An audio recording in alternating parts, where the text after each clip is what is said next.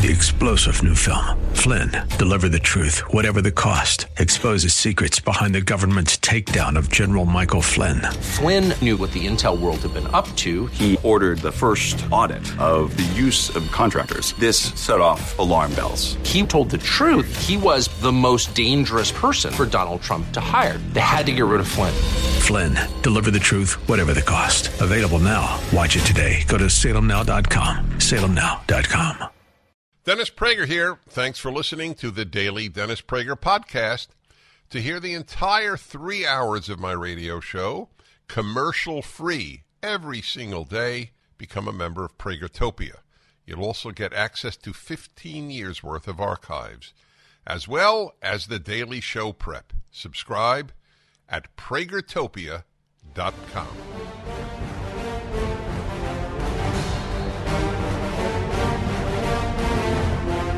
Hey, good Friday to you, everybody. I'm Dennis Prager.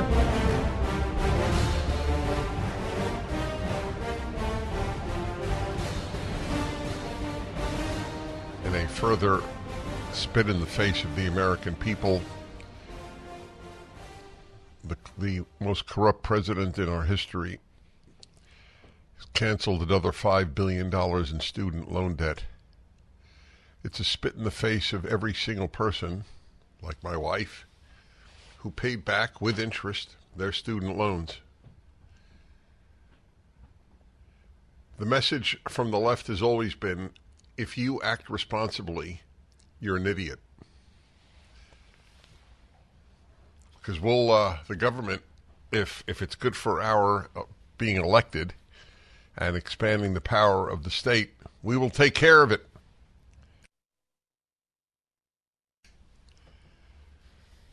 That's the motto of the left.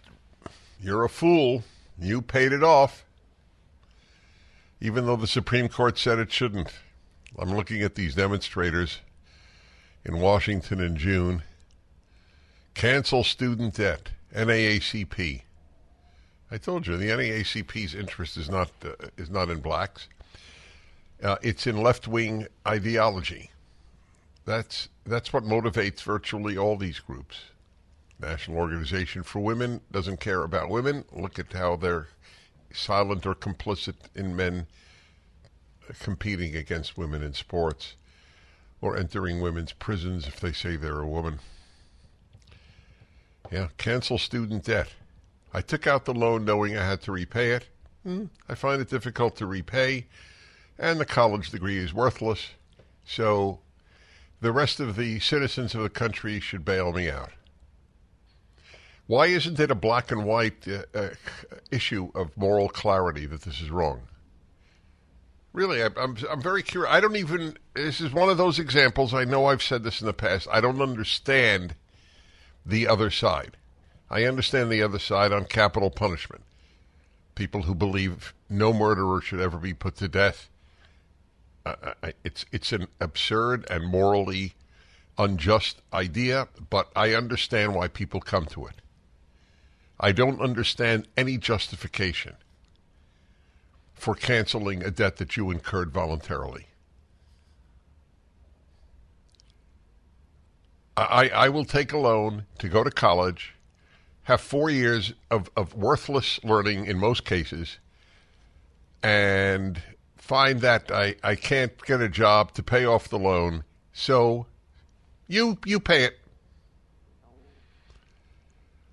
Why, why don't we have a program to pay off? Why should why should loans for college be paid off, but not loans for credit cards? Anybody have an answer to that one? You know, I build all the stuff on my Visa card, and I, I just can't pay it. I wouldn't be surprised if the Democrats come up with a way to relieve people of credit card debt. They screwed them with the canceling of so much of our cheap energy, which has raised the prices of everything, especially food. They've raised the prices of food with their their minimum wage laws. And then people have to use their Visa cards, MasterCard, etc., in order to pay off. So it's the problems are induced by the left the solutions are ignored by the left. They just create another problem.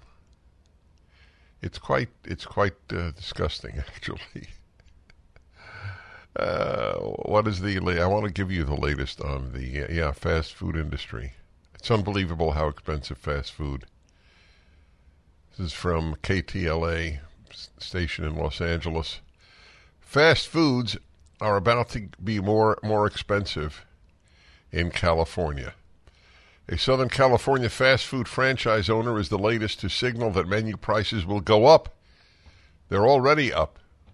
They will go up when the minimum wage for all fast food employees climbs to $20 an hour in April under a new California law.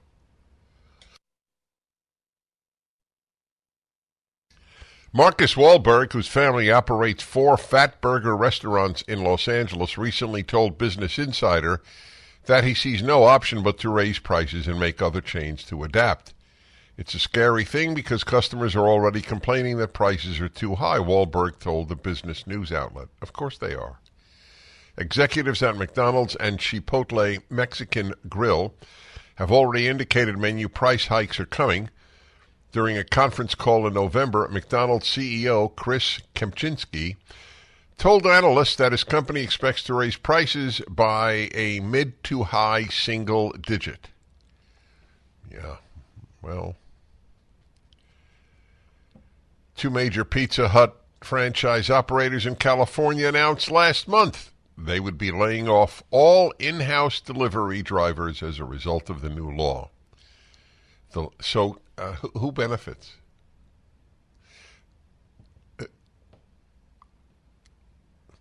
It's such a rotten party, the Democratic Party. It's so rotten, so morally rotten. The harm that is done, and it affects, it doesn't affect these people.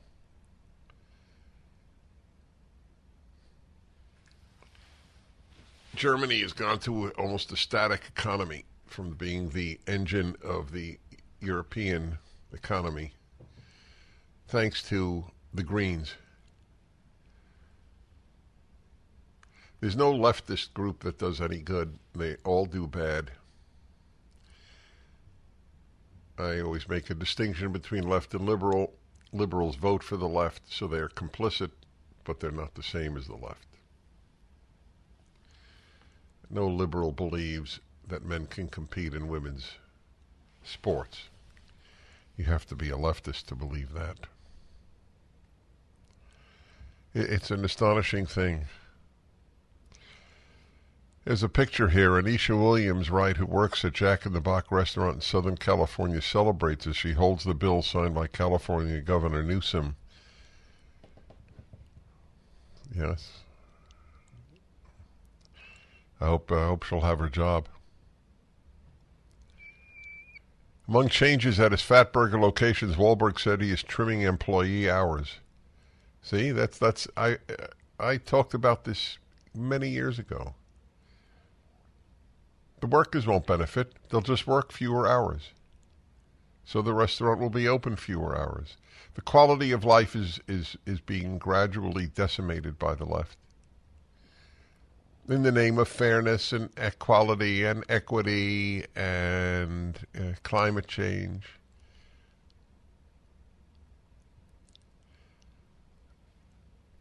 The, I, I want you to know a lot of you listen to this and, and you feel anger. You should.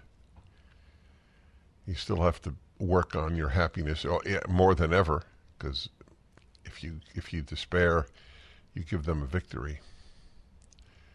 But I, I feel it too. Uh, I mean, not but, and of course I feel it. Uh, it's obvious. But what I feel is a frustration because I know that if a lot of Americans understood the damage the left does, Democrats wouldn't win any elections. I, t- I talked to you yesterday about the destruction of San Francisco. 100% done by the left. 100%. And by its party.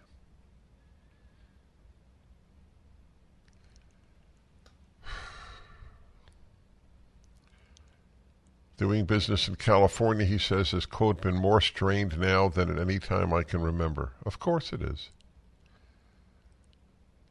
They're, they're the, the, the Democrats are the friends of Walmart and American Express and Disney. They're not the friends of Fatburger. You close down, they don't give a damn. The current minimum wage in California is $16 per hour. The increase to $20 comes after the passage of Assembly Bill 1228, which helps f- fast food workers cope with the rising cost of living and inflation. So the left creates, the Democrats are the overwhelming source of the inflation. So they pass a minimum wage law to increase the wages so that there's more inflation and fewer workers, and workers will work fewer hours. And nobody benefits except the Democrats because people are stupid enough to think they've done some good and they'll vote for them. So it's Seb Gorka and Mike Gallagher, my two colleagues, two of my colleagues at Salem, who told me about the PhD weight loss program. Uh, and the only reason I took them seriously is because they lost so much weight with it and it stayed off. So I have discipline in eating. It has never really been an issue, just I haven't been able to lose weight, and I've always wanted to. And sure enough, I've tried it, and now let's see, it's uh, basically two pounds a month and six months. They they did it faster, but I'm I'm amazed that I've been able to do that. And it's no pills, no injections, just solid science, no shortcuts coaching from them, go to phdweightloss.com or just call them 864-644-1900, 864-644-1900 or go to myphdweightloss.com. The left ruins everything it touches, destroys. I used to say ruin. It's destroys. Here's an example, the latest. American Society of Civil Engineering. Yep, they've gone woke. This is from the Journal of Civil Engineering Education, April 2024. Three months from now is the date. Bringing social justice context into civil engineering courses for first year and third year students. Written by A.M. Aramati Casper, PhD, Rebecca Atadero, PhD,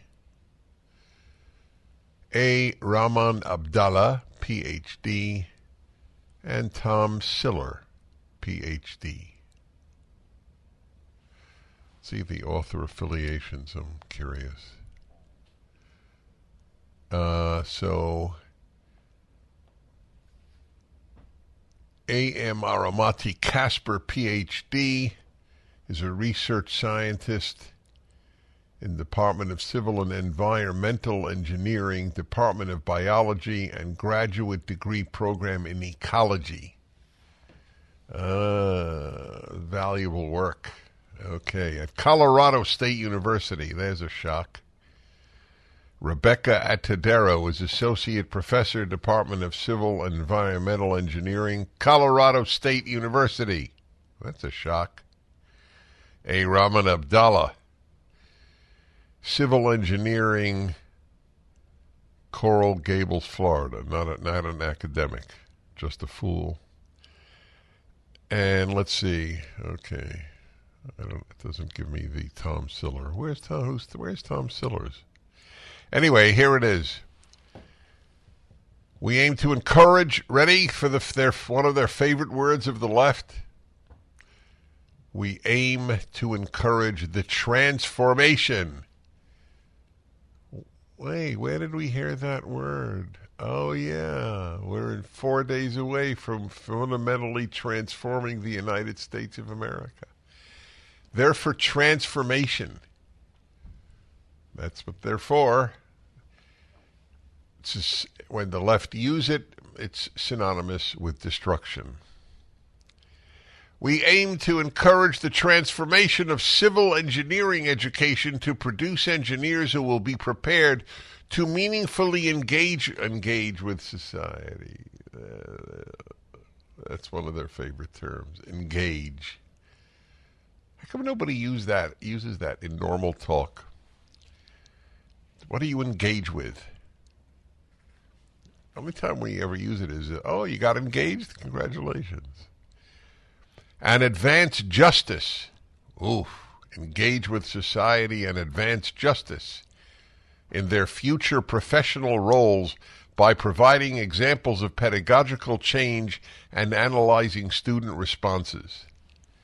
2, 4, 6, 8, 10, 12, 14, 16, 18, 20, 22, 24, 26.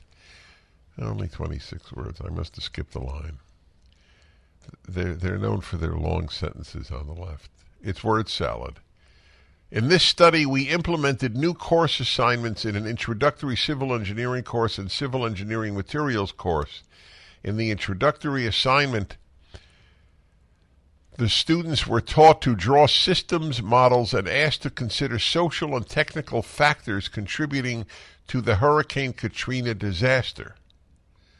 In the materials course, students completed pre class readings about a regional highway reconstruction project, including articles about neighborhood opposition to the project, and participated in an in class discussion.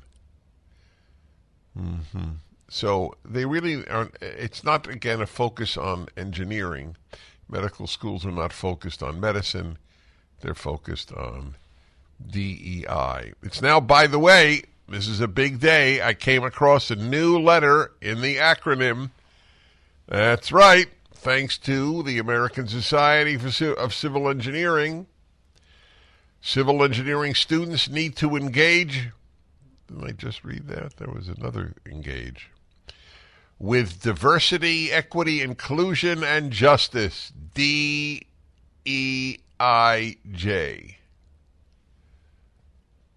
That's it question is, and this is now a betting thing in uh, in Vegas. What will the next letter be? With D, see, we went from LGB to LGBT, LGBTQ, LGBTQI, LGBTQIA. LGBTQIA plus. Ah, uh, my old theme. C-A-C-C-I, sicky si, C-O, so, sicky si, so, C-U, su, sicky si, so, su. Get the idea, girls? Now we'll all join together on the letter D. So it is perfect. What was once the province of the Three Stooges is now universal. So the the issue is what is the next letter going to be after DEI and it's now J. Dage. Okay, as in deja vu. No, that's D-E-J-A. I know that. Here's a defense of the raising of the minimum wage, despite the fact that I didn't read to you the other money of the other consequences, like they're going to just go increasingly to artificial intelligence to take your orders. The uh, we the interaction with humans will be the least in American history. It's already the least. The prices paid are, are staggering for that, and now it'll be more. It's actually I find it actually depressing to go to any restaurant and order by computer. The interaction with waiters and waitresses and their interaction is such a valuable part of a meal.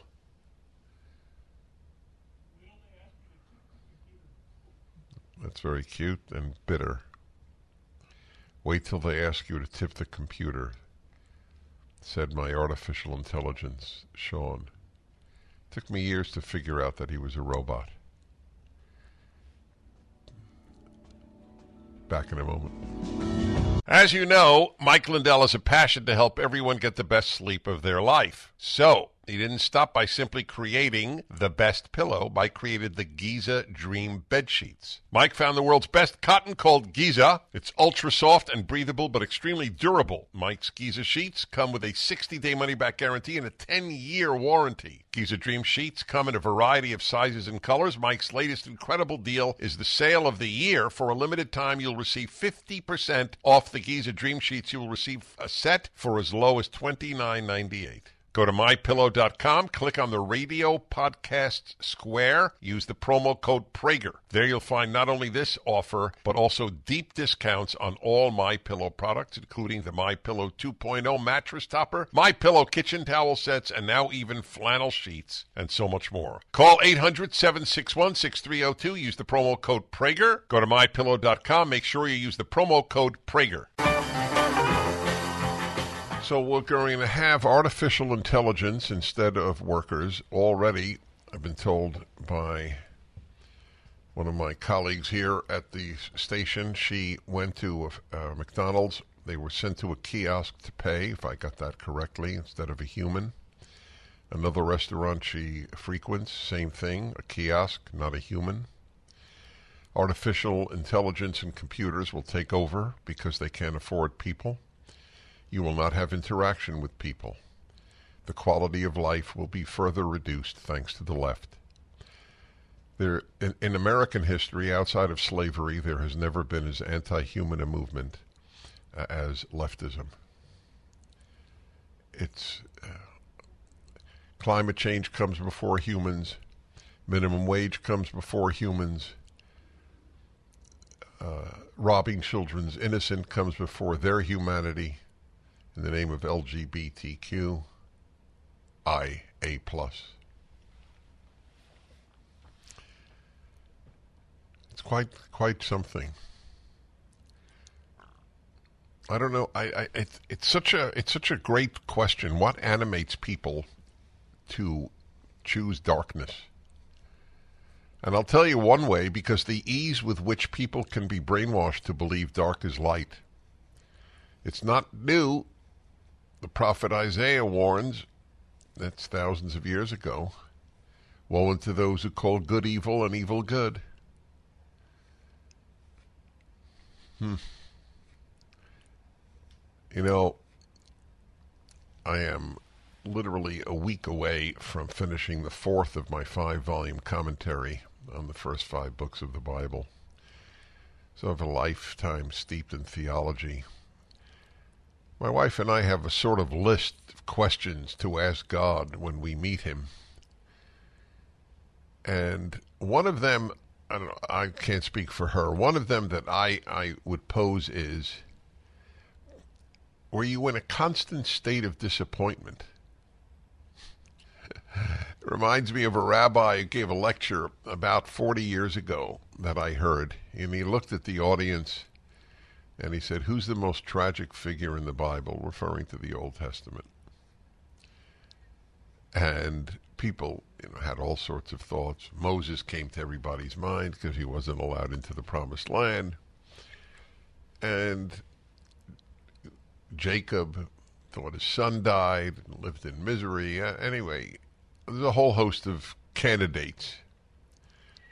And then he said, No, I differ with all of you. I believe the most tragic figure in the Bible is God. And it's always stayed with me, that thought.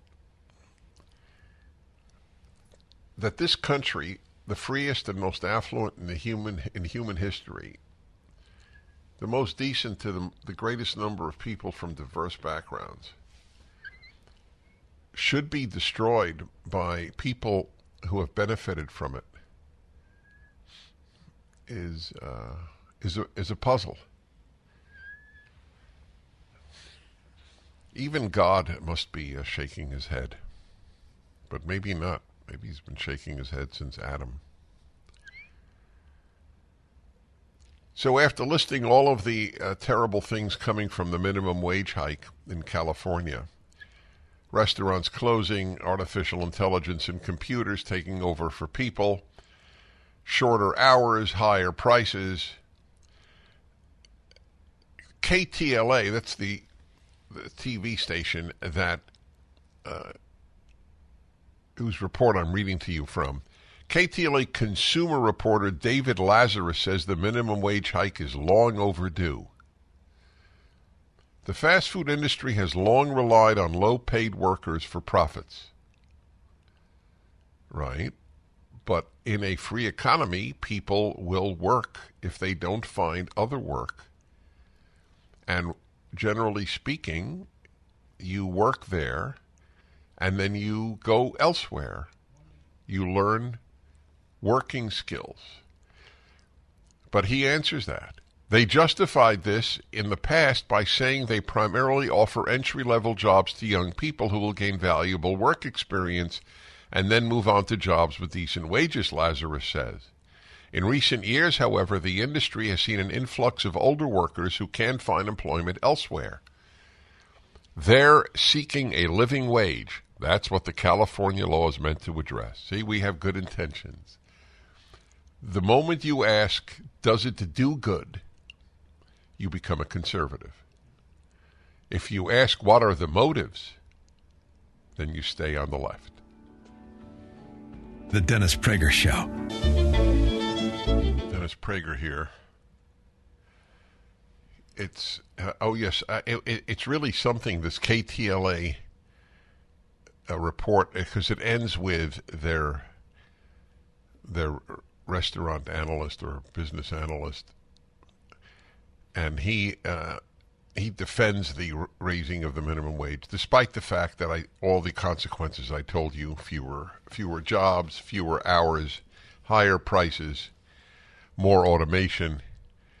This is his solution, as reported by his own station.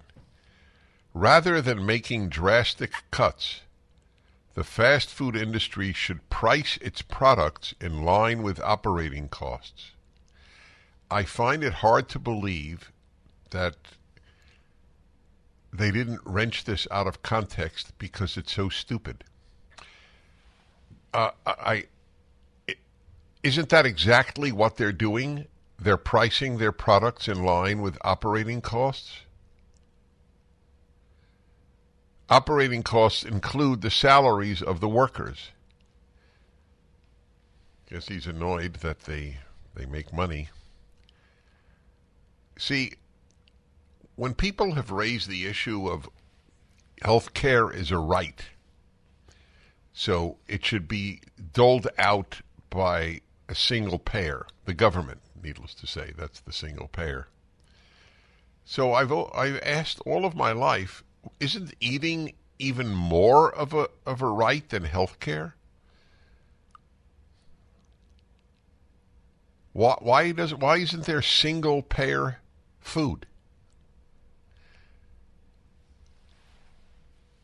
I, I believe if you ask this guy, well, he I don't know if he would tell you the truth, but I, I believe in his heart. This guy at the KTLA would like to see a government takeover of fast food. That way, you just get you get rid of the need for profits because everything the government does runs at a deficit, basically, and then you don't have anybody getting rich off people eating. Don't they always say, why are people making money off health care like it's wrong? in the much, much, much, much, much better days in American life that I've experienced in my life here in the United States. I actually liked seeing expensive cars in the doctor's parking lot. The idea that people are making money treating people, hmm, I don't find that offensive. Why is it okay for people who catch baseballs to make tens of millions of dollars? But the people who treat you should should not. I mean, the, the very few making tens of millions of dollars, if any. Either. Yep. As I said earlier, the thinking it never ends. You pay off student debt today, you'll pay off credit card debt tomorrow. Why not? Tell me why not. Biden cancels another five billion in student loan debt. Headline: New York Times. Who I am sure find it a terrific thing that he has done. Supreme Court ruled against it, but it's Trump who's called the dictator. Trump. Yep. Let's see what I just got here. I got a uh, a yikes, but it's not opening, so I'll look at it later. We have a great man who's, uh, at least thus far, who was the president of Argentina. He really gave it to them in uh, at the World Economic Forum. How much do we have of him? Two minutes?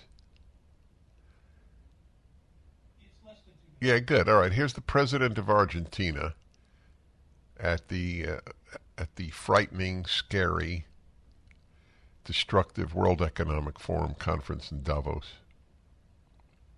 I would like to leave a message for all business people here and for those who are not here in person but are following from around the world. Do not be intimidated, intimidated either by the political class or by parasites who live off the state.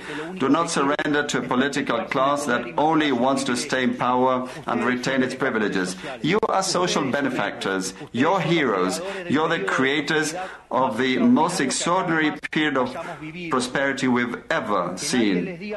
Let no one tell you that your ambition is immoral. If you make money, it's because you offer a better product at a better price, thereby contributing to general well being. Do not surrender to the advance of the state. The state is not the solution, the state is the problem itself. You are the true protagonists of this story. And rest assured that as from today, Argentina is your staunch, unconditional ally. Thank you very much, and long live freedom. Damn it.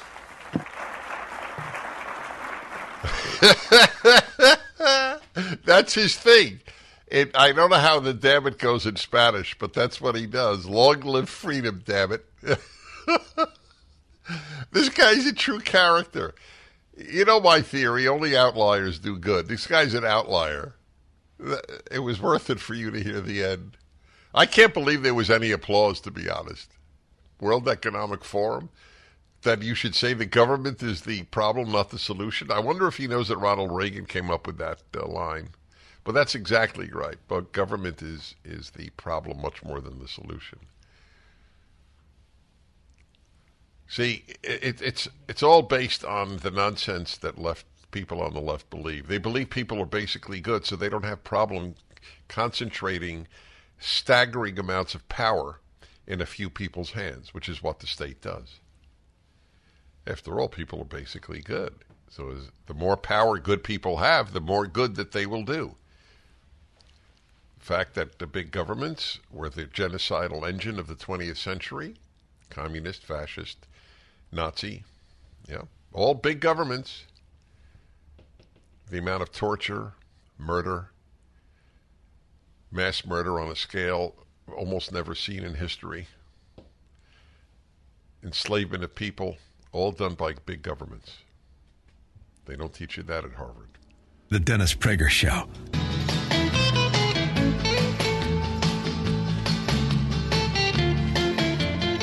Yes, it is. It's the happy, happy, happy, happy hour. No matter what, my friends, as I have said, lice, vermin, smiting of the firstborn, darkness, leftism, whatever the plague, we have the happiness hour. So join me. It's the happy, happy, happy, happy hour. Yes, it is. My friends, the happy make the world better, the unhappy make it worse. And today's topic is based on a an answer my son, my younger son, I have two sons. Oddly enough, a, an older and a younger, which is the way it always works, unless you have twins.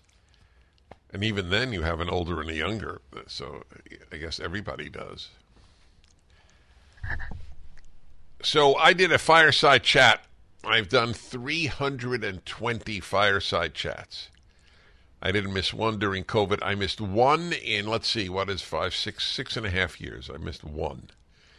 Wasn't my fault. I had COVID, and it wasn't right to call in the crew from PragerU. I do it from my home. That was the only time we missed one. And I really am unhappy. I love to say 320 fireside chats consecutive. But but for one it's pretty good. During the height of the lockdowns, we didn't lock down. I didn't lock down at all, actually.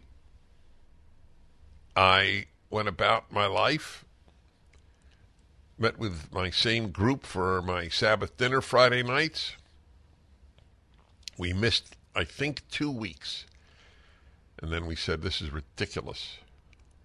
Which it was. Well, it was more than ridiculous, it was just harmful. So the happiness hour is an important hour. The happy make the world better, the unhappy make it worse. You have a moral obligation to act happy even if you don't feel it, etc., etc. So he said to me, my son, when I, I had him as my guest. Name is Aaron, A A R O N, Aaron Prager. He does his own podcast. He's he he did it for half a year without telling anyone his last name. He would just say the name is AP Unfiltered, one word. Aaron Prager Unfiltered, AP Unfiltered, and uh, he wouldn't say what AP stood for. Now, when he remembers, he says, "Hi, this is Aaron Prager, AP Unfiltered." Now, Aaron was born to a meth addict.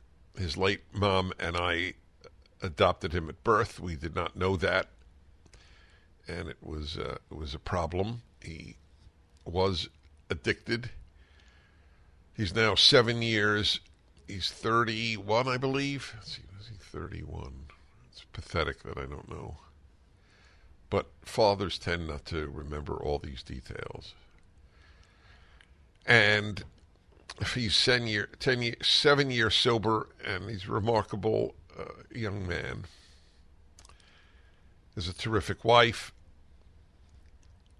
and I had him on and I asked him, when did you turn yourself, when did you decide to turn your life around? Because the theory, I, I have a real acquaintance because of him and all the, the people in the rehab world that I have spoken to. So I have great familiarity with the subject.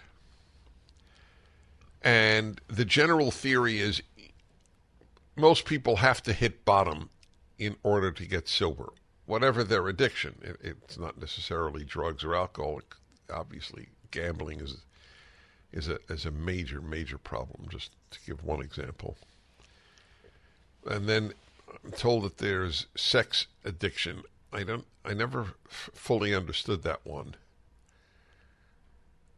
And I, I, what differentiates a sex addict from just usually a man, some man who just wants as much sex as he can get with as many women as he can get. Why is one an addict and one is just a, a hedonist? But th- that's a separate subject. My subject is something he said when I said, When did you hit rock bottom? And his answer is fascinating because you would think, oh, it's, you know, when I slept in the street, when I got arrested, and and he he had some very bad experiences. There's no no question. I thank God he's alive. Every day I thank God about that. I've, I I know too many people who have lost a child, including uh, in the uh, in the drug slash alcohol world, usually drug. So his answer was when I stopped blaming others for my problems. And when I first heard him say that, I don't know when that was, obviously in the last seven years, I was blown away. That's that realization is what turned you around, and he's adamant about it. By the way, you should watch this. It, it's it's a very powerful 52 minutes. my interview, my fireside chat with my son Aaron. It's up at uh, PragerU. Just do fireside chat Aaron Prager uh, search engine, and it'll come up. And if you know any young person who's uh, addicted to something, it, it, it, he's an effective spokesperson. So he turned his life around when he stopped blaming others for his problems. And he said, I, I looked at me. So that's my theme for the happiness hour. You want to get happy? Stop blaming others for your problems.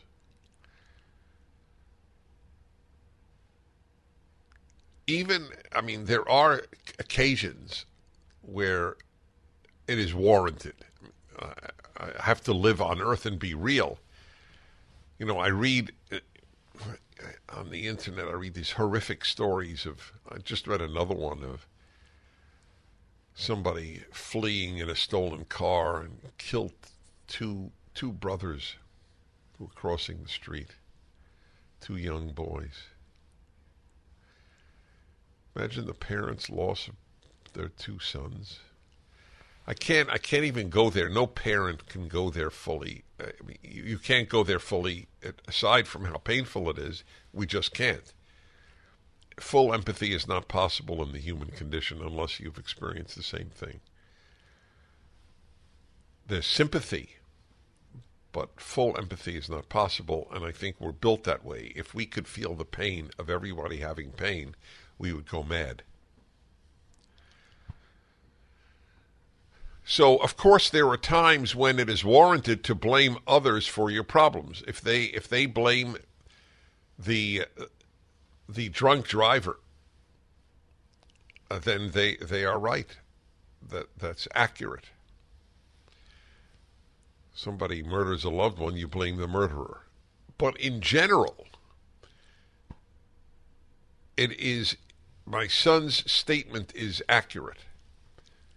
He turned his life around the day he stopped blaming others for his problems.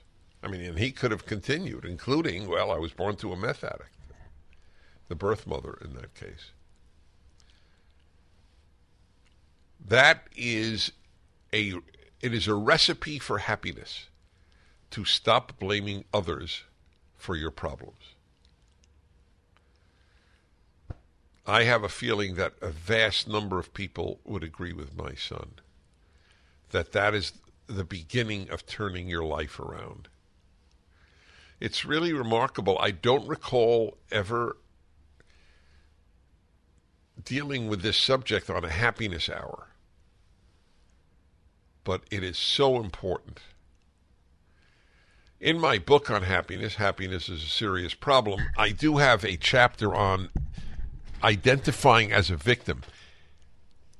Among the innumerable ways in which people called progressives or leftists destroy society is that they create a whole generation of people, vast numbers of people,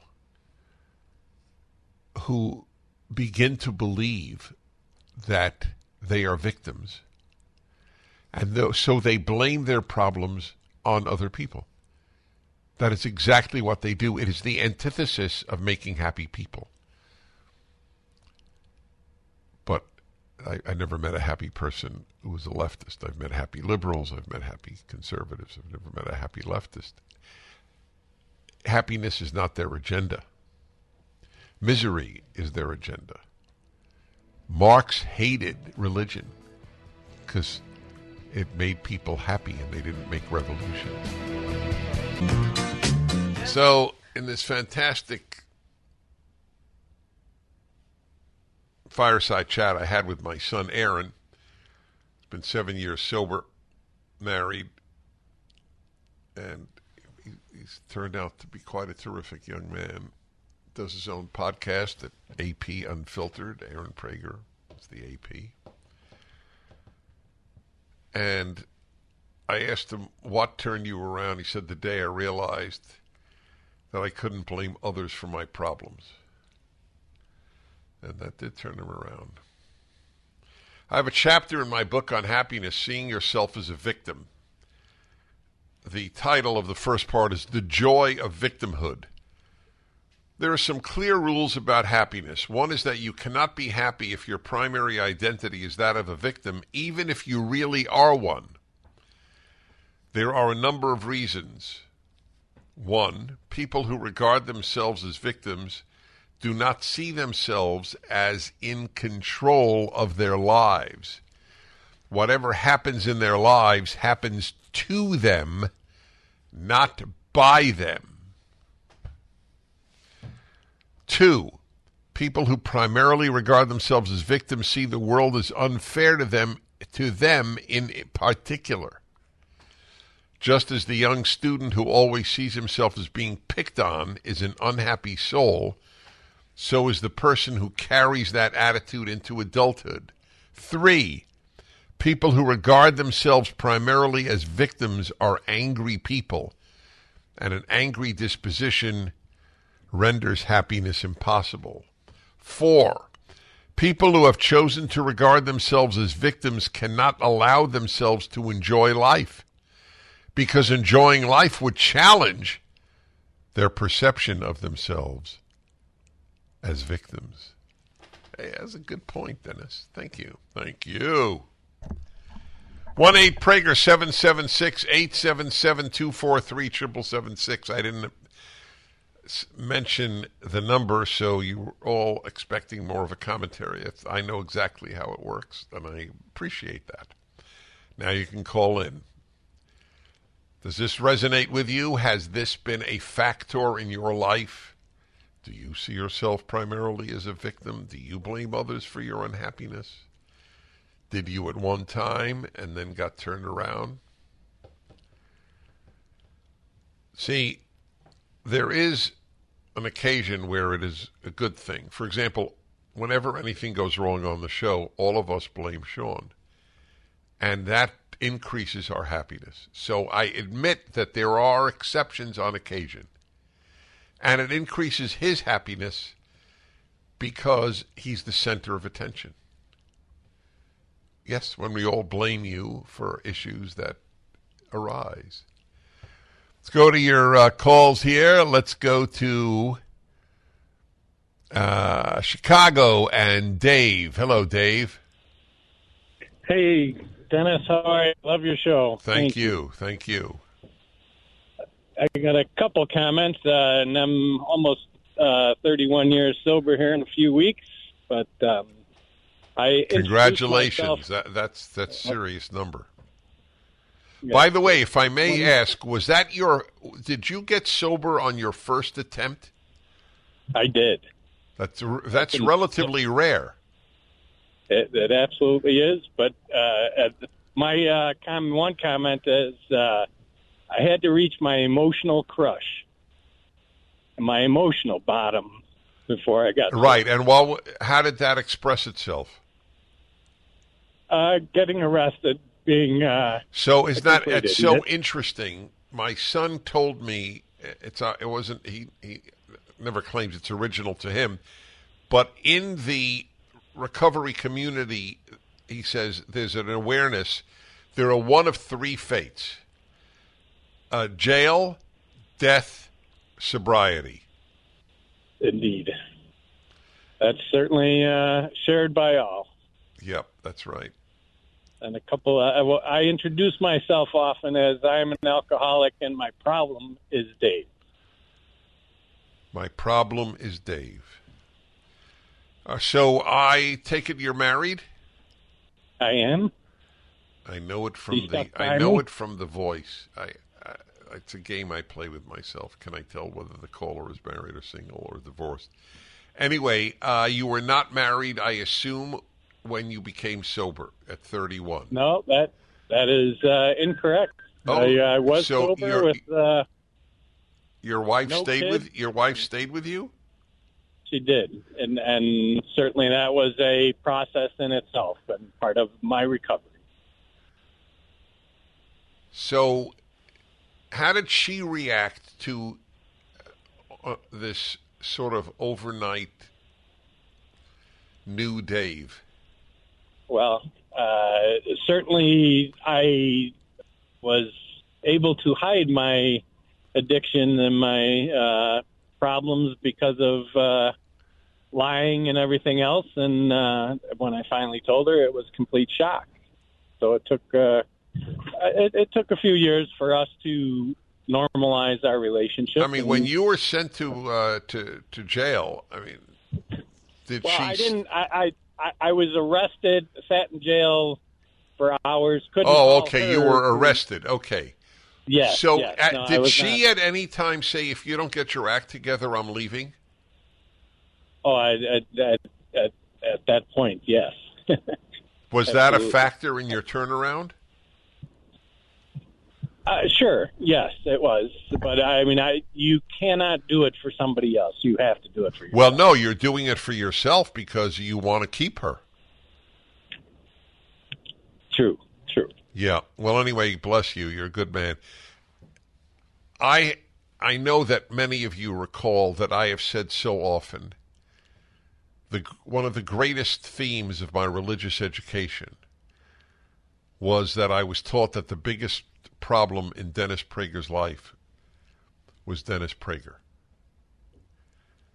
It is the opposite of what your woke elementary school teaches your kid the biggest problem in their lives are patriarchy, racism, sexism, heteronormativity, capitalism, America. Not them. They're great.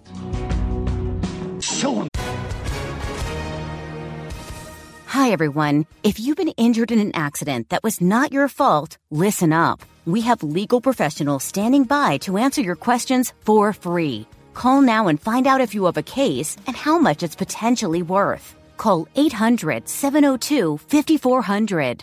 I'm here with spokesman John Wolf. So, John, tell everyone listening who should call right now. Well, Maria, first off, thank you for having me here. It's always nice to answer the listeners' questions. Now, as far as who should call in, anyone who's been injured in an accident and think you deserve compensation, give us a call right now. 800 702 5400. You'll find out if you have a case and how much it's potentially worth. Thanks, John. You heard it, folks. Take advantage of this opportunity and call now 800 702 5400. Advertisement sponsored by Legal Help Center may not be available in all states. important to make someone happy. Make just one someone happy. Make just one heart to heart you. You sing Jimmy. to Hey, everybody, Happiness Hour, 1 8 Prager 776. cheers you. One face Based on a comment of my son in the fireside chat I had with Aaron Prager a few weeks ago, um, using that as the point of the happiness hour, when I asked him, very, very open discussion, when when he felt he hit bottom and decided to become sober. Said when I, the day I realized that uh, I can't I can't blame others for my problems. The, oh yes, he had a great line. That that's common knowledge in uh, sobriety, but he had a good line. In addition, he said there was nobody left to blame. I had already blamed everybody. So I read to you chapters, uh, excuse me, excerpts from my chapter on victimhood. One of the many utterly and totally destructive things that the left in America does is raise has raised a generation to blame everyone for their problems except themselves. First and foremost, America. And then, of course, racism, sexism, misogyny, heteronormativity, uh, intolerance, bigotry, inequality, capitalism. I mean, think of all the things people blame out except themselves. Doesn't make for a happy people. Okay, let's see. Cleveland, Russ. Hello, Russ. Hello, Dennis. How are you this afternoon, sir? I'm well, thank you. Uh, greetings from Su- Superior Tropical Cleveland, Ohio. We're going to get about six inches of frost today. Well, you're lucky that there's climate change and, and that uh, these are warmer days for the country. Yes, yes. I would like to thank you for the story of your son's recovery. I have a grandson that was born to a drug addicted mother. He has been adopted by my mo- my my daughter and her husband. And Deshaun has got a very awful lot of anger problems. And I haven't known how to approach my daughter on correcting his controlling his anger and his emotions. And my son-in-law passed away on December 30th at age 47. Of what? And this is it appears to have been influenza A. He died of the flu? Yes, that's what it appears to be. I, I'm not saying that this is the, the reason, but I just am curious. Do you know if he was vaccinated and boosted? Do not know at all on that. Okay. He was tested, his blood was tested for COVID, and that was negative. He was tested for RSV, and that was negative, but he tested positive for influenza. Yeah, no, A. I know. I'm I'm just saying the the such a, lo- Yeah. uh, an unprecedentedly large number of otherwise healthy people dying at young ages, and I have no doubt that many are related to the vaccine. I'm not saying that his is, but I know many Yes. are. Anyway, go ahead. But- so your your poor daughter became uh, a, a widow uh, at a very young Yeah. age. Yes, she's 49. She has a 10 year old who has got the uh, control issues. She's got a six year old and a four year old. All three of them are adopted children. Right. And the six year old and four year old are learning from their brother Oh God. on how to behave. And Oh, I was just out in California for the funeral. I left out there a week ago Tuesday. My daughter and I were taking the kids to a playground, and the boys got into an argument. Argument, and it was just awful. Hmm. I don't hmm. don't know how I didn't have a heart attack over it. Hmm. But my daughter transferred the kids from my car to her car. She had to hold on to the 10 year old so he wouldn't run away and said, Dad, I need you to go back home to Cleveland now. I don't need you here now. I need you back in Cleveland so I can do what I need to do. Well, oh, I don't know what to say. I hope, uh, I hope that this might have been some help. It's tough enough when you're married and have difficult children, but as a single mother, it's really difficult. Back in a moment.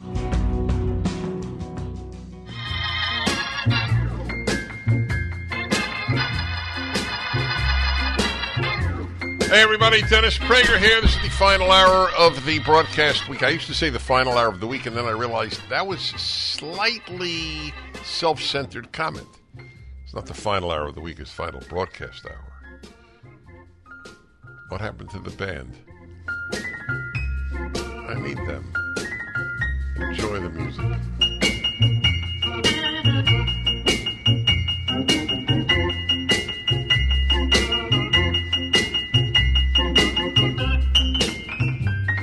All right, everybody, whatever's on your mind about you, about me, about life, about death, about fountain pens, photography, audio equipment, cigars.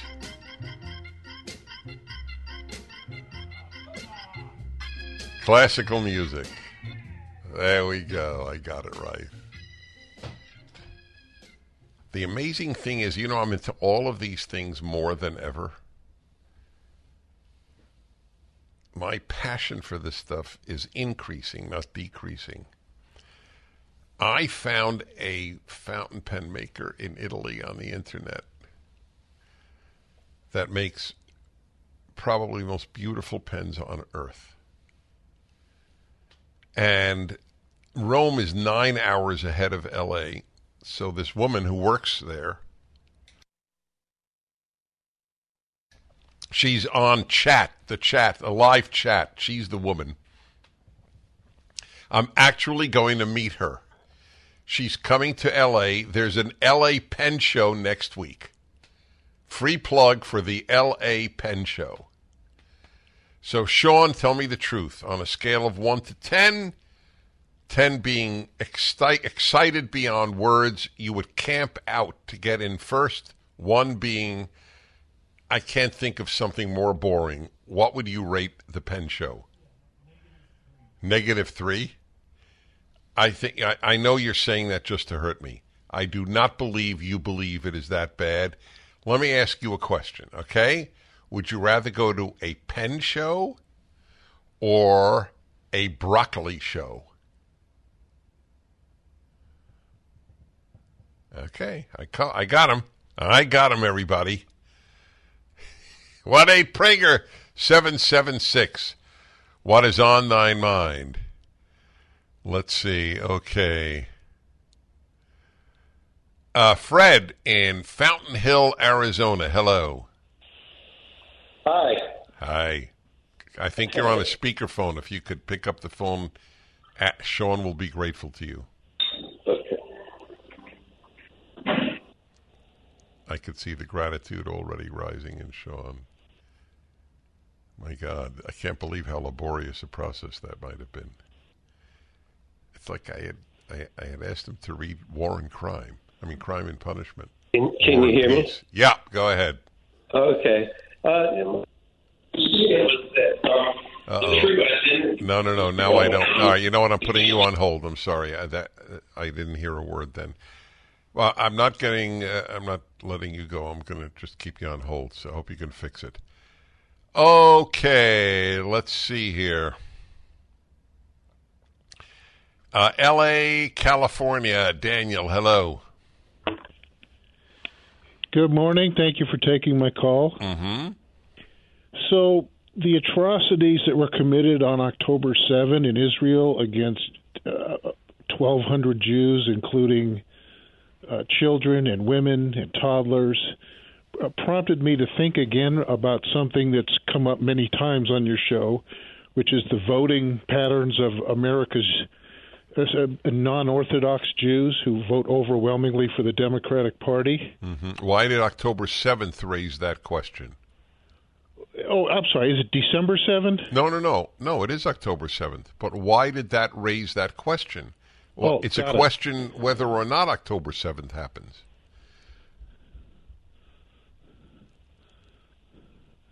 I'm, uh, I'm sorry. It's a question whether there were atrocities. no, no, on- okay. I, I don't know why I'm not clear. Uh, okay. Yeah, you said, maybe I heard you wrong. You said that as a result of October 7th, that that the, that day of atrocities raises the question again, why do Jews vote left? Correct. Right. I don't understand why October 7th raised that question. That's what I'm asking you. Let me explain. The funding for those atrocities, and not just the funding, but the planning and the coordination came from Iran. And I believe that almost everybody knows that.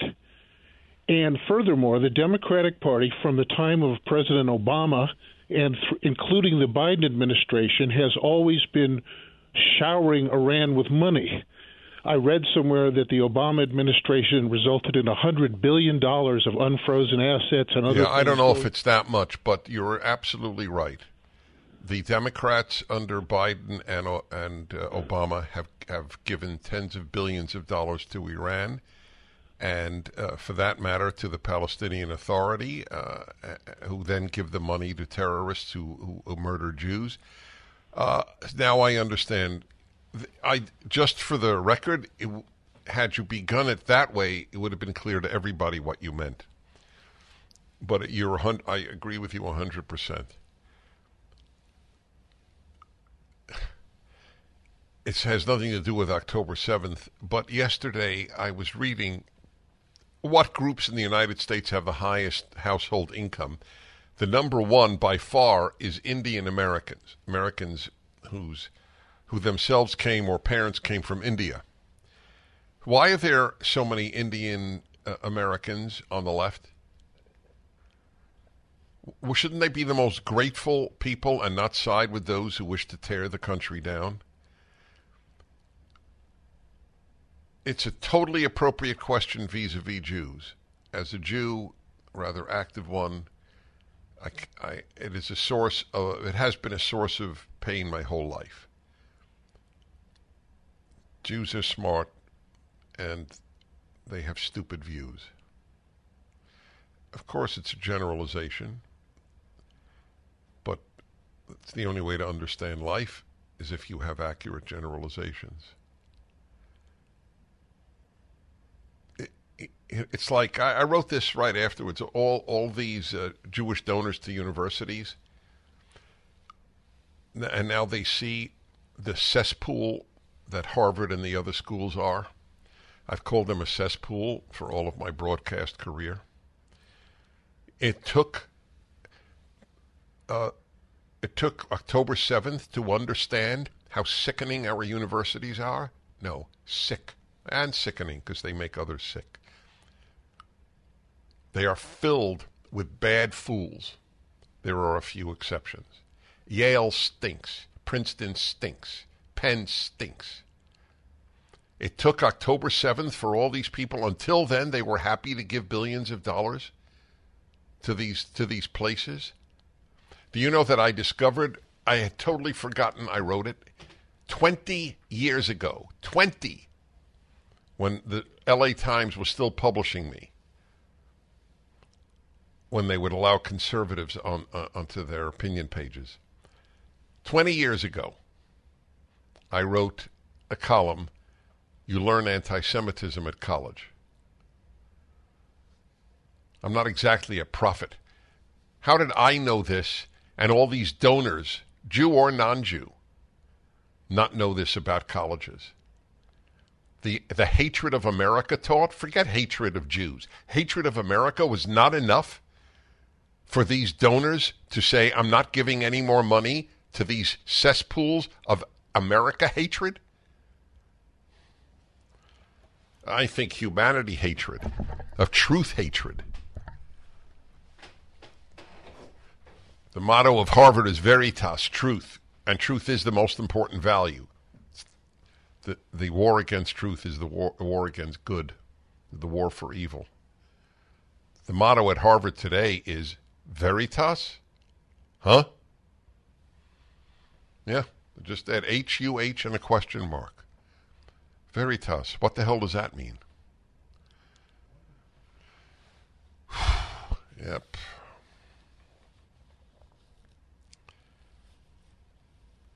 I don't have a very high opinion of humanity, as I've known all of my life. I have very high opinion of of individual humans. Humanity, as a rule, stinks. It's an unimpressive creation. I got problems with God on this one. Why'd you make such a pathetic creature? And I mean it. It's a question that I have for God. It doesn't in any way diminish my reverence or belief, certainly, in God. But wow. This is a really flawed creature. Back in a moment.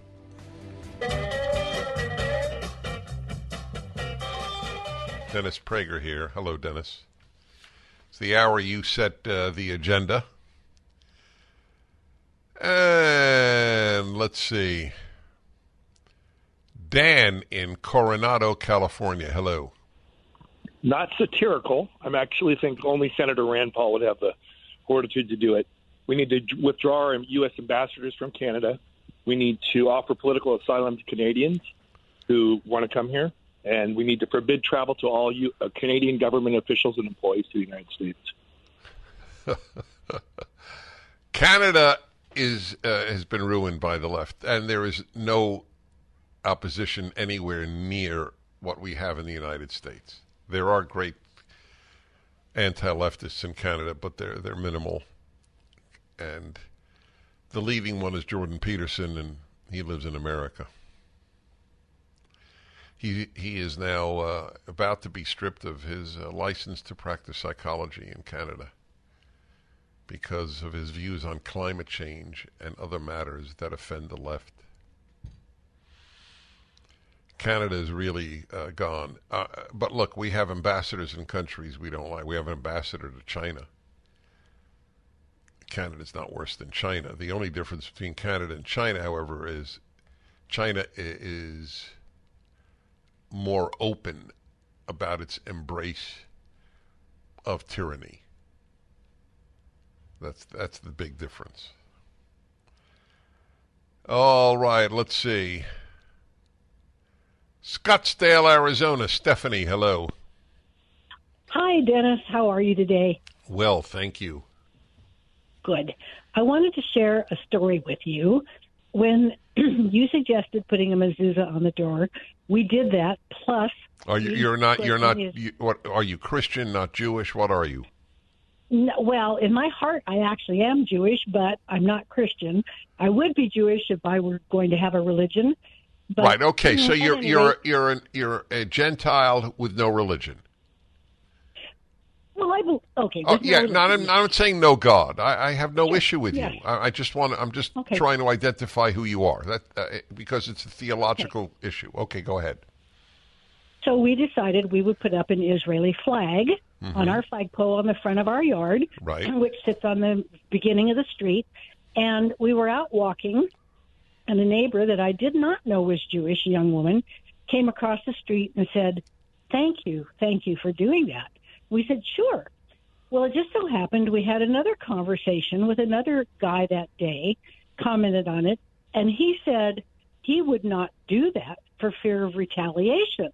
And our neighbor said, Aren't you scared you're going to get retaliated against? I said, Well, if you don't risk standing up to bullies and fighting back, then you're going to risk a lot worse than being retaliated against.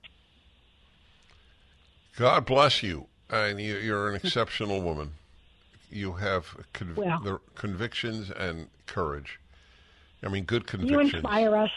You inspire us So you daily. well, thank you. That means a lot to me. Did you actually put up a mezuzah? Oh, yeah. and every time I go out the door, I touch it and I actually ask God to protect the Jews. I know that's not what the point of it is. But no, no, no. It's a perfect point of it. It's a non-issue. You, you, you're really something. Are you married? Thank you. 57 years and a couple days. How does your husband feel? Oh, he was right there with me. Absolutely. You have children? One, Does your child share your values? Absolutely. Does. Thank you. God, thank you. I couldn't All take right, it if he all right. didn't. Here's the toughest question of all that I've asked. Is there anything wrong with you? Yes, Dennis, many things wrong with me. I am sorry to say. I, you know what? It's the first time this conversation I don't agree with you. Oh, thank you, but don't put me on a pedestal. Oh, believe me, I do. All I could say is I am so happy that her one child shares her values. That would have been painful. I want good people to have good kids. That was inspiring. Now you see, here's a, here's a very interesting question, and there's, I don't have an answer to it. What makes that woman tick? Why does she have the courage to put an Israeli flag in front of her house and others don't? There were Jews taking, forget the Israeli flag, there were Jews who were taking down a mezuzah.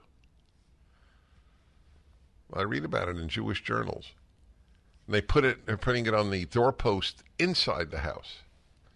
And the whole point is outside the house. Okie doke, let's go. And let's see.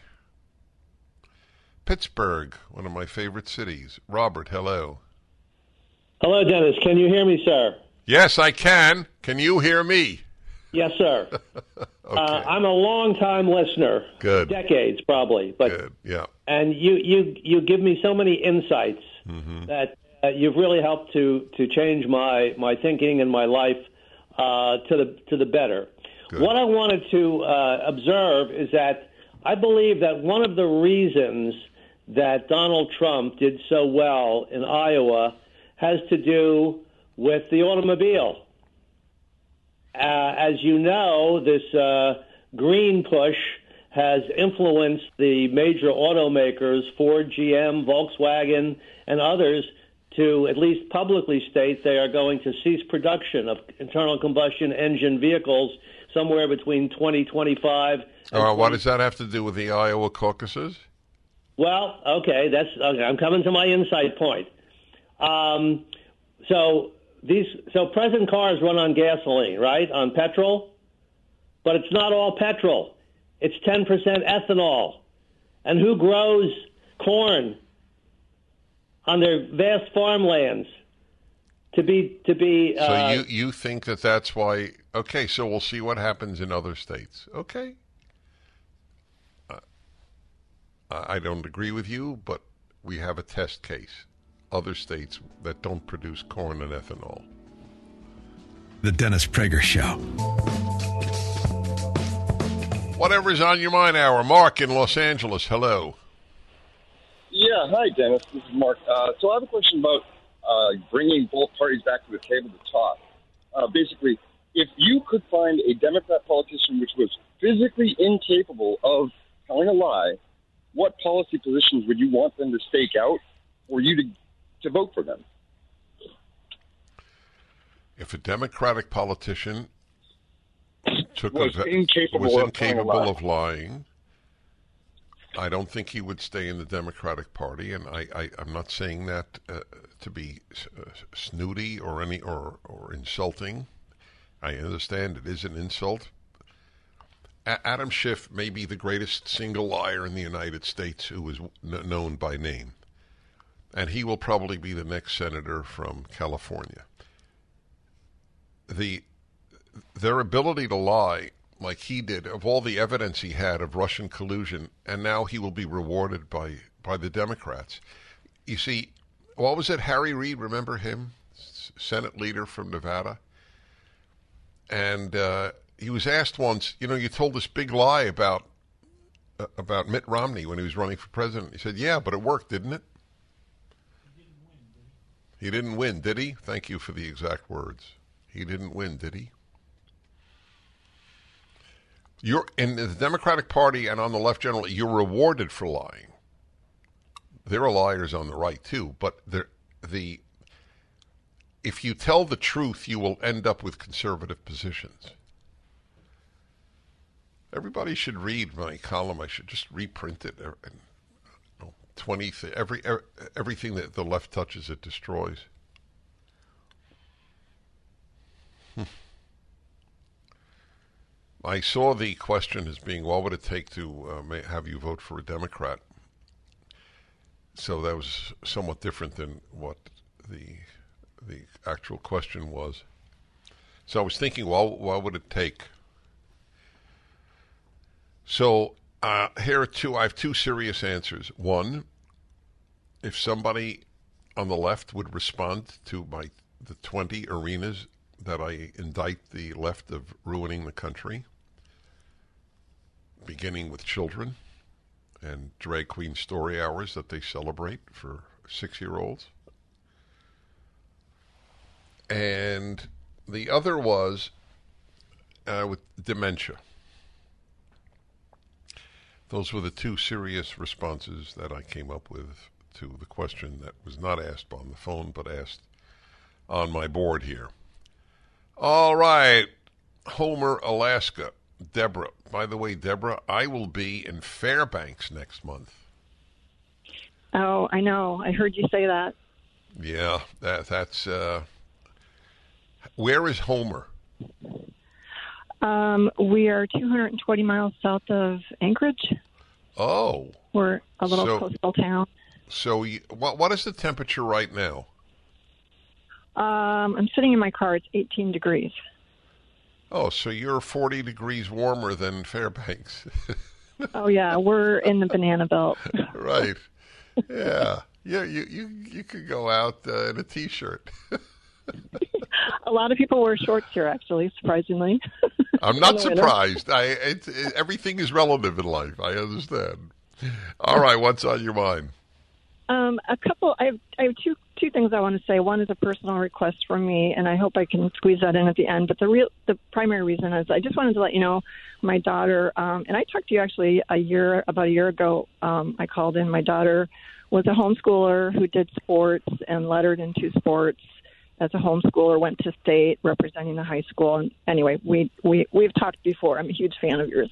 Thank you. Um, but she's uh, 21. She's a commercial pilot and listening to your discussion the other day regarding United, I asked her last night, "What do you think about this hiring policy of, um, you know, basically a quota um, for women?" And you know, surprisingly, she didn't feel safety was a concern for her, um, but what she f- would fear would be how she would be treated by the men in the company. As a result of the affirmative action. Yes. Yes, of So- course. Ha- She's right. Yeah. if I if I, I look, I fly a hundred times a year. So uh, I when when I've had a female pilot, it has made absolutely no impact on me. I just assume she must be excellent. End of issue. I won't assume that anymore. Tell your daughter. That's correct. On United Airlines, I will assume they compromised for any non-white male because they're admitting they're doing it. All righty, everybody. What is on your mind? So, okay. Anyway, let me just make sure, Deborah. So, I I'm sorry to say I agree with your daughter. People will look at her, thanks to United Airlines, ruining it for minorities and women because they are a woke company. I will try to fly United as little as I can as a result, but it's almost impossible because they they own certain cities. But yeah, your daughter's right. That's that was my argument all of my life against affirmative action. It hurts the people it's supposed to benefit. Yeah, and and from her perspective, if she's got the choice between two companies, all things being equal, she would choose the company not hiring based on that. So she Good. Well, for, for she so- sounds terrific. Yeah, I would. I, I, I, wouldn't mind having her stay on with Sean and, and uh, maybe maybe she, I don't know if she'd want to come on the show. I don't have to give her name. I just have to say pilot for whatever airline. So Sean, if you want to take down info there. If not, thank you for calling. Uh, let's go to uh, Bay City, Michigan, and Chuck. Hello, Chuck. Hey, Dennis, how you doing? Um, I just kind of found you by uh, doing a Google search, your radio station. I listen to AM here in Michigan, WJR in Detroit. In fact, you sound uh, a little bit like Paul W. Smith, who has that afternoon show now. Huh. And, uh, but anyhow, I've never been told I sound like Paul W. Smith. well, you have been now, Yeah. because I listen to him periodically. I listen to him on the morning show a lot. Do you know Paul W? No, I'm sorry. I'm just I'm Okay, horsing around with you. Anyway, go ahead. Tell tell us what you're calling about. Yeah. Anyhow, well, I, I attended the L.A. Rams and the Detroit Lions game last Sunday. Wait a minute. Uh, oh, oh yeah. You weren't the ones with the minus uh, ten degree. That was uh, Kansas City. Yeah, yeah. No, no, we had Right. we had eight degrees. uh, Oh, eight degrees. Oh, sun. Oh, okay. Uh, not an issue. All right. Go. So wait. By the way, are, I assume you, that you're a Lions fan. Yeah, yeah, yeah. Okay. Go on. All right. Go on. And and but Matthew Stafford, of course, he was the Lions quarterback for 12 years, and he gave a lot to the community, a lot to the city of Detroit. And he's a family man. He's got four daughters and his wife. And when they came back to play the Lions, the family came, the the wife and daughters and everything. And so I'm sorry to say, and I was embarrassed to say that the Lions fans just booed the hell out of him all the time. His So so why did why, why did they boo that he left Detroit? Yeah, and, and it was a mutually agreeable trade. It was like when the Detroit Tigers sent Verlanders to Houston and he wins the World Series. Well, you know, um, Stafford goes to L.A., and, and thankfully, I love Stafford. He was a great quarterback, and he wins the Super Bowl for you guys. And I thought that was great. Good for Stafford. Nice guy, nice family guy. So he comes back, and they boo him. And I, I just thought it was sad, and I was embarrassed, and I just wanted to apologize to the LA fans and all you guys out there that it wasn't everybody. Was 65,000 people there, and everybody obviously is not. So listen to this. I. I I did not know of this. Uh, but it's fascinating to me because I love the sociology of sports. So I, I looked this up uh, about Matt Stafford, and up comes this piece. Uh, let's see, where does it? Uh, Detroit Free Press. Huh, there you go. Carlos Monarrez. Are you familiar with him? No. Okay, so I, I assume he's a writer for the Detroit Free Press. he goes, uh, former longtime quarterback KK debut. He got he here he writes. He got exactly what he deserved. Lion Lions fans faithful for 12 years to Stafford booed him loudly and the few leftover number 9 Stafford Lions jerseys that could be spotted had his name covered up. Yeah. Well, I disagree, and a lot of people do disagree. I, when I called WJR, the morning show, like your show in Detroit, they agreed to that it was just unjust. And he's done a lot for the community just because he went to a different team. He comes back yeah. here. I, I, I got to tell you, thank you for the call. uh, I'll tell you what really does rankle me is when hometown fans boo their own player because he's not doing as well as they want him to. uh, what what what do they think he's not trying? Sean, you've seen that, right? Guy gets up at the plate and his home team, hometown fans are booing him because the guy, you know, struck out the last three times. uh, well, it's it just reinforces something I said about human beings on the show and many other shows. Okay, let's see. Uh, there's such, okay, let's go to uh, Michael in L.A. Hello. Oh, hey, Dennis. Hi. Hi. So I just wanted to call and, and say um, often when I talk to people about these student loans, I ask them, where does this money actually go? It doesn't really go to the kids, of course. It goes to the universities and the colleges. That's right. So, so basically, it's the government shifting right. money to that, these, that's these right. institutions. Yeah. Yeah. Yeah. And on top of that, it's like back in the 70s when we used to talk about a $700 toilet seat for the defense. Right. Everything is inflated. So when the government pays these huge tuitions, the kids get stuck with the debt and the colleges and universities get the money. So why don't we go to them, you know, for these reimbursements? That's right. It, it, or it, better, have nobody take out loans, and if they don't go to college, they'll be the better for it. That's all. And if they do go to college, why don't they see it as an investment? I asked during hour one because Joe Biden is an utterly corrupt man, not just corrupt president, uh, has done this despite the Supreme Court ruling that he, he cannot do it, but he does it anyway. And then they yell at uh, Trump as being a threat to democracy. But I, I asked the question I don't understand. Why are we relieving kids of student debt or their parents, and we're not relieving regular Americans of their credit card debt? Why is it responsible to take on college debt, but irresponsible to take on credit card debt? Never ventured from his range.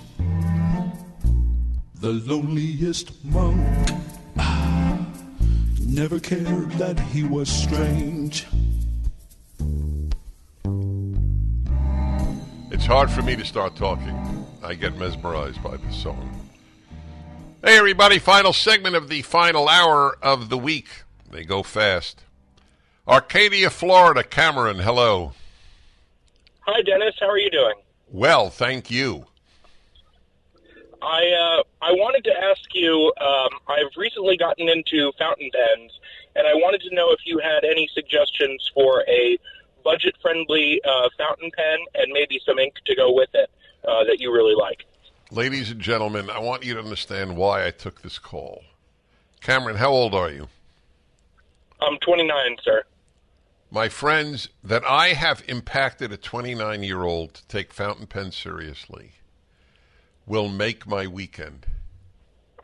I just Thank want you. yes, Cameron. People don't know the joy of writing with one, and life should be a succession of many joys, including very serious concerns.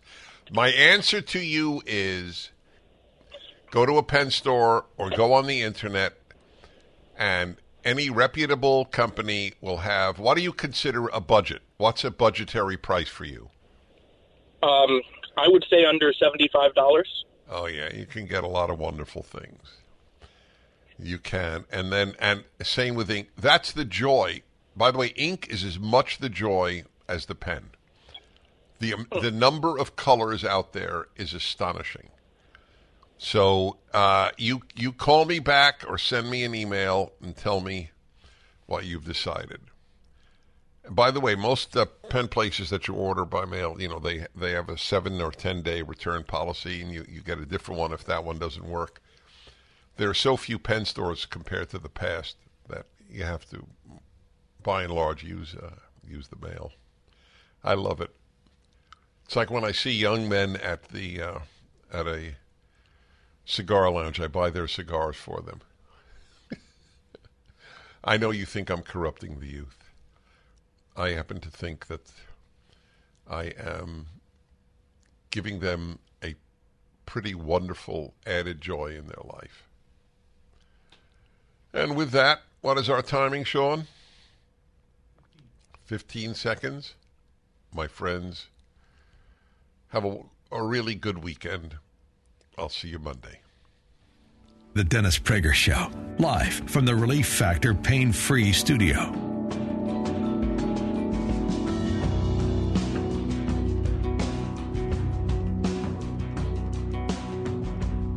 Prager here. Thanks for listening to the daily Dennis Prager podcast. To hear the entire three hours of my radio show, commercial free, every single day, become a member of Pragertopia.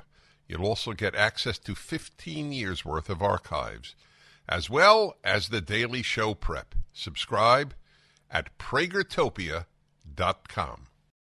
Three star general Michael J. Flynn, head of the Pentagon Intelligence Agency, knew all the government's dirty secrets. He was one of the most respected generals in the military. Flynn knew what the intel world had been up to. He understood its funding. He ordered the first audit of the use of contractors. This set off alarm bells.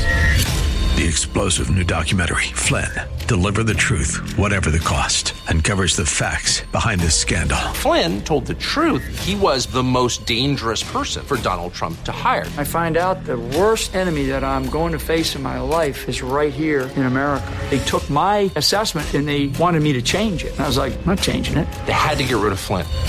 With in depth interviews, archival footage, and never before seen personal records of the man behind the headlines. I just felt like I was drowning. Flynn, deliver the truth, whatever the cost. Available now. Watch it today. Go to salemnow.com. Salemnow.com.